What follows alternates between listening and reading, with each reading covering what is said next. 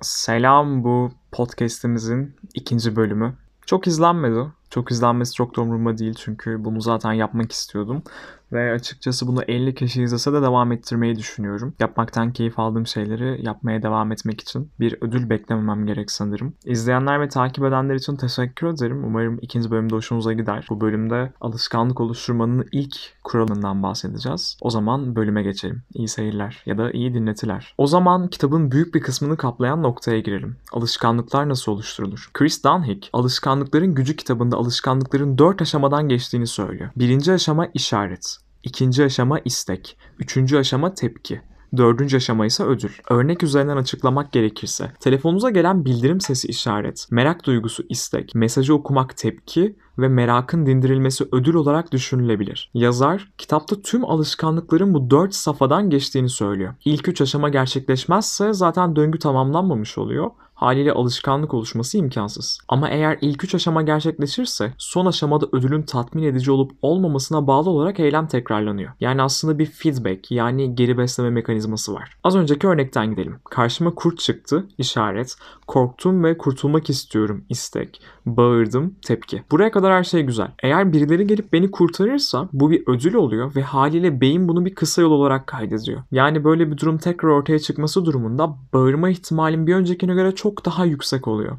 Aksi durumdaysa yani kurt popomdan bir ısırık aldıysa bu çözüm eleniyor ve tekrarlanma ihtimali çok daha düşük oluyor. Kısaca öğreniyoruz. Dene, öğren, iyi geldiyse tekrar yap. Bu kavramlar önemli çünkü kitabın üstünde durduğu basamaklar bunlar. Bir alışkanlık oluşturmak ya da en azından bunu kolaylaştırmak için bu basamakları kullanıyoruz. Kitap bu basamakları terse çevrilebilir yasalar olarak tanımlıyor. İstediğimiz alışkanlığın kolayca oturması için işaret safhasında onu görünür kılarak, istek safhasında safhasında cazip kılarak, tepki safhasında yani eylem safhasında kolaylaştırarak, geri besleme yaptığımız ödül safhasında da tatmin edici kılarak alışkanlığın döngüyü tamamlamasına yardım ediyoruz. Terse çevrilebilirlik kısmına gelirsek, istenmeyen alışkanlıkları tam tersine görünmez, itici, zor ve tatmin etmeyecek hale getiriyoruz. O zaman alışkanlık edinme yasalarını tek tek inceleyelim ve bu bölümün tamamını kaplayacak ilk yasa görünür kıl. Çoğu alışkanlık bir tetikleyiciye sahiptir. Daha doğrusu bir alışkanlığın istek safhasına geçmesi ve haliyle döngüyü tamamlaması için bir tetikleyiciye ihtiyacı vardır. Lezzetli bir yemek görünce açlık hissetmek, bildirim sesi geldiğinde merak duymak, stres altındayken rahatlamak istemek, tetikleyicileri yani işaretleriyle var olan isteklerdir. Haliyle bir alışkanlığı oluşturmak ya da var olan alışkanlığın sürekliliğini sağlamak için güçlü bir işaret oluşturmak ya da var olan işareti görünür kılmak gerekir.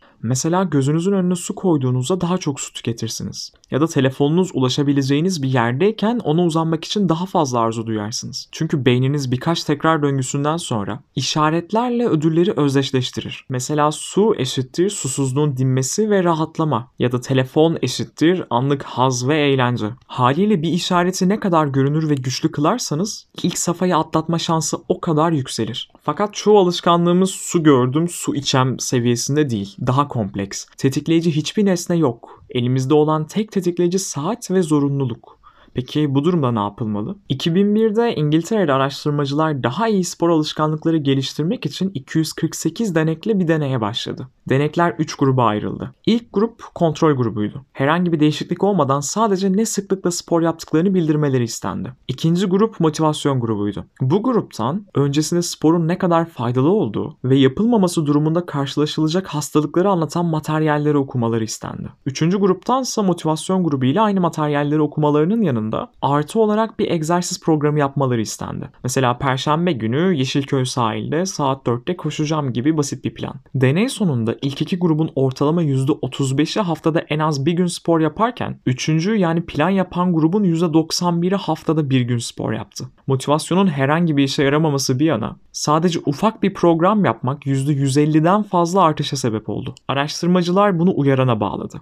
Herhangi bir program yapmazken haliyle ortada herhangi bir işarette kalmıyor. Yani evet haftada bir gün spor yapacaksın ama hangi gün ve hangi saat? Fazlasıyla esnek Haliyle işaret olarak kabul edilebilecek hiçbir şey yok. Fakat plan yapan grupsa kendi işaretini oluşturuyor. Belli bir saat, belli bir yer ve belli bir gün var. O kesin tarihin yaklaşması o alışkanlık için net ve tartışılmaz bir işaret. Alışkanlık oluşturmaya çalışırken de benzer bir hata yapıyoruz. Ders çalışacağım ya da spor yapacağım deyip geçiyoruz. Ve planlamasını bile alışkanlığı gerçekleştireceğimiz o şanslı tarihe bırakıyoruz. Fakat hali hazırda bile gerçekleştirmek için isteksiz olduğumuz bir eylemi üstüne o anda planını yaparak gerçekleştirmeyi beklemek mantıklı değil. Sonuç olarak bu deney gösteriyor ki alışkanlık oluşturmak için uygulayabileceğiniz en mantıklı yöntemlerden biri öncesinde planlamak ve zamanı bir işaret olarak kullanmak. Bu ilk tekniğin ardından sanırım kitapta en beğendiğim ve mantıklı bulduğum kısma geçmek istiyorum. Ama öncesinde Diderot etkisini anlatmam gerek. Denis Diderot ki kendisi Fransız bir filozof ve ben Fransızca bilmediğim için geri kalan kısımda kendisinden Diderot diye bahsedeceğim. Finansal anlamda çok tatmin edici bir hayata sahip olmamış Fransız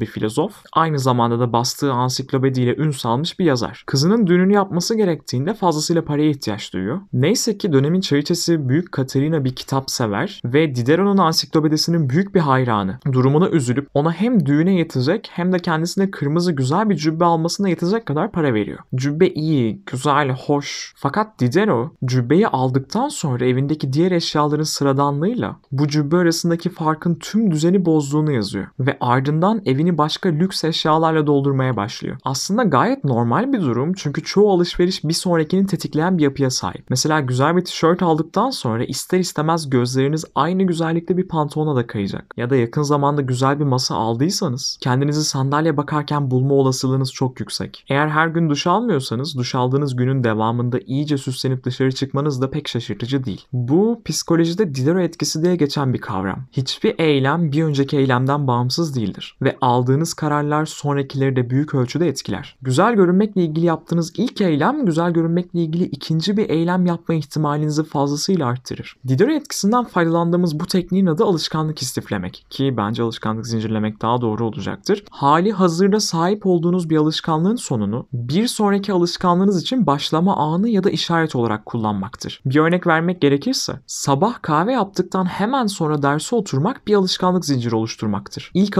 alışkanlığınızı bir çapa olarak kullanıp bir sonraki alışkanlığı da ona bağlarsınız. Böylece gün içinde zaten yaptığınız bir alışkanlık ikinci yani hayatınıza sokmak istediğiniz alışkanlık için fazlasıyla güçlü bir işaret oluşturacaktır. Bu ikinci alışkanlık da belli bir tekrardan sonra düzene oturduğunda ona bağlayacağınız üçüncü bir alışkanlık ardından dördüncü bir alışkanlık olacak ve sonunda gününüzü çok daha verimli geçirmenizi sağlayacak bir sisteme sahip olacaksınız. Görünür kılma noktasında anlatabileceğim son taktik ise ortam tasarımı. Ortam tasarımı kendi iradenizi kullanarak zamanla geliştirmediğiniz ve tek seferlik değişikliklerle yoğun katkılar sağladığı için fazlasıyla işe yarar bir yöntem. Bu noktada kullanabileceğimiz ilk teknik bulunduğumuz yeri elimizden geldiğince alışkanlıklarımızla paralel nesnelerle doldurmak ve iyi alışkanlıkları teşvik edecek şekilde dekore etmek. Bu aslında herkesin hali hazırda kullandığı bir metot. Varsa çalışma alanından telefonu çıkar, elinden geldiğince televizyondan uzak bir yeri çalışma bölgen olarak seç ve odanın her yerine çalıştığın nesneleri doldur. Bunlar kitap olabilir, test kitabı olabilir,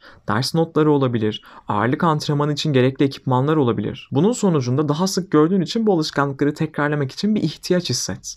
Gayet basit. Fakat sonucunu anlatan deneyler fazlasıyla ilginç. Mesela ilk olarak basit bir örnek olarak şundan bahsediliyor. Marketlerde Coca-Cola hem içecek raflarında hem de ana koridorlarda sütun şeklinde standarda satılıyor. Normal durumlarda beklentimiz içecek almak isteyen birinin doğrudan içecek raflarına gidip orada karar verirken Coca-Cola'yı isteyip alması iken burada çok daha ilginç bir durum yaşanıyor. Satışların %45'i koridordaki sütun standlardan geliyor. Yani insanlar içecek almak isterken çok daha fazla sevdikleri için Coca-Cola'yı seçmiyor. Alışkanlıkları işaretlerle desteklendiği için Coca-Cola'yı seçiyorlar. Çünkü Coca-Cola yol üstünde duruyor ve onu gördüklerinde Coca-Cola alma isteği hissediyorlar. Bu iddiayı başka bir deneyle desteklemek istiyorum. Massachusetts General Hospital kafeteryasında yapılan bir deneyde sadece dekorasyon ve dağılım alanında yapılan değişikliklerle insanların meşrubat ve su tüketimi arasında yaptığı yaptıkları seçime ne kadar müdahale edilebilir sorusunun cevabı aranıyor. Çorba, yemek, tatlı ve salata gibi farklı istasyonlardan oluşan bir kafeteryada su ve meşrubatlar kasanın hemen yanında birlikte satılıyorlar ve satışlarda genel olarak bir oynama gözlenmiyor. Araştırmacılar meşrubatlara dokunmazken her istasyon arasında birer tane insanların su alabilecekleri bir su sepeti ekliyor. Sonuçlar gerçekten şaşırtıcı. İnsanlara tek bir kelime etmemelerine rağmen tüketim alışkanlıklarında kayda değer bir fark gözlemleniyor. Kafeteryanın su satışları takip eden 3 ay boyunca %25 artarken meşrubat satışları ise %11 düşüyor. Bu kadar küçük bir dokunuş ve ortaya çıkan muazzam fark. Ne yapmak istiyorsanız onu yaşam alanınız içinde daha fazla bulundurup hayatınızda basit ama kayda değer bir değişim yaratabilirsiniz. Ortam tasarımı için bir diğer ve bence en önemli teknik ise bağlam yaratmak. Her alan fiziksel varlığının dışında bir bağlama sahiptir. Mesela kütüphaneler sessiz bir oda olmanın dışında garip bir şekilde benim için sessiz odalara kıyasla daha kolay çalıştığım bir yer. Ya da spor salonları çoğu insanın evinde beden ağırlığıyla yapabileceği hareketler olmasına rağmen spor yapmanın daha kolay hale geldiği yerlerdir. Bunun sebebi bağlam yaratmak. Araştırmacılar belli bölgeleri belli alışkanlıklarla özdeşleştirmemiz durumunda o bölge içinde o alışkanlığa çok daha sıkı sarılacağımızı söylüyor. Açıklamak gerekirse eğer kitap okumak için bir oda ya da odanızın bir köşesini ayırırsanız kendinizi bir şekilde oraya attığınızda evin diğer yerlerine kıyasla o alışkanlığı devam ettirmek için çok daha büyük bir istek duyacaksınız. Çeşitlendirmek gerekirse ders çalışmak için bir masa belirlerseniz ve o masada ders çalışmak haricinde hiçbir şey yapmazsanız o masada bulunduğunuz anların tamamı kocaman bir işarete dönüşecek ve ders çalışma alışkanlığınızın devreye girmesine sebep olacak. Bu noktaya kadar aslında hepimizin yaşadığı şeylerin güzel bir tespiti olarak görüyorum ben bunu. Çünkü çoğu insan çalışmak için kütüphaneye ihtiyaç duyuyor ve bunun sadece sessiz bir ortam olmasıyla alakası yok. Bu noktada uykusuzluk çeken insanlara tedavi için uyumadıklarında oda değiştirip sadece uykuları geldiğinde yatak odasına girmelerinin söylenmesinin uykusuzluk sorunu için sık sık kullanılan bir tedavi yöntemi olduğunu da belirtmem gerekiyor. Bu tekniğin de bize getirdiği sonuç şu. Belli işler için ayırdığınız belli yerleriniz olsun ve bunların birbirine girmemesine özen gösterin. Masanızda yemek yemeyin. Özellikle de o yemeği yerken video izlemeyin. Yani bunu yapın ama aynı yerde yapmayın. Molalarınızı çalıştığınız yerde vermeyin. Uyuduğunuz yerde kitap okumaya çalışmayın. Yoksa benim gibi birkaç gece berbat bir uyku çekersiniz. Bunun tam tersi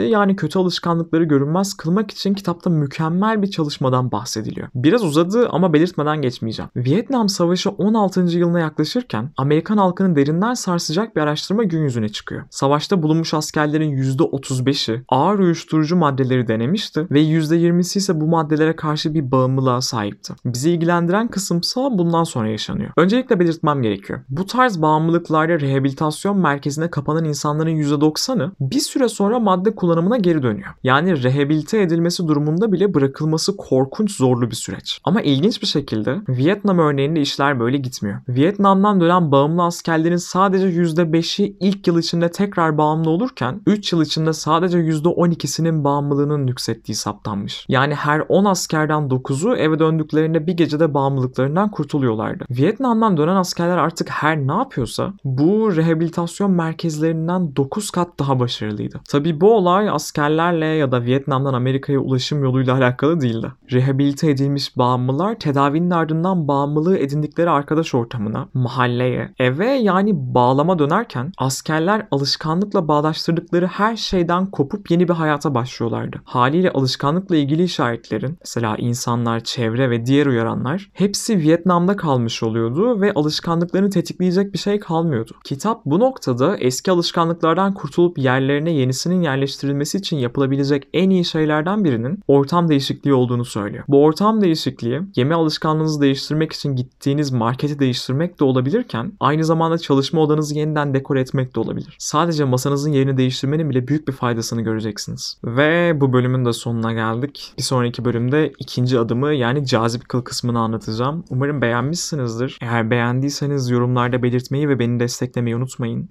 Dinlediğiniz için teşekkür ederim. Görüşmek üzere.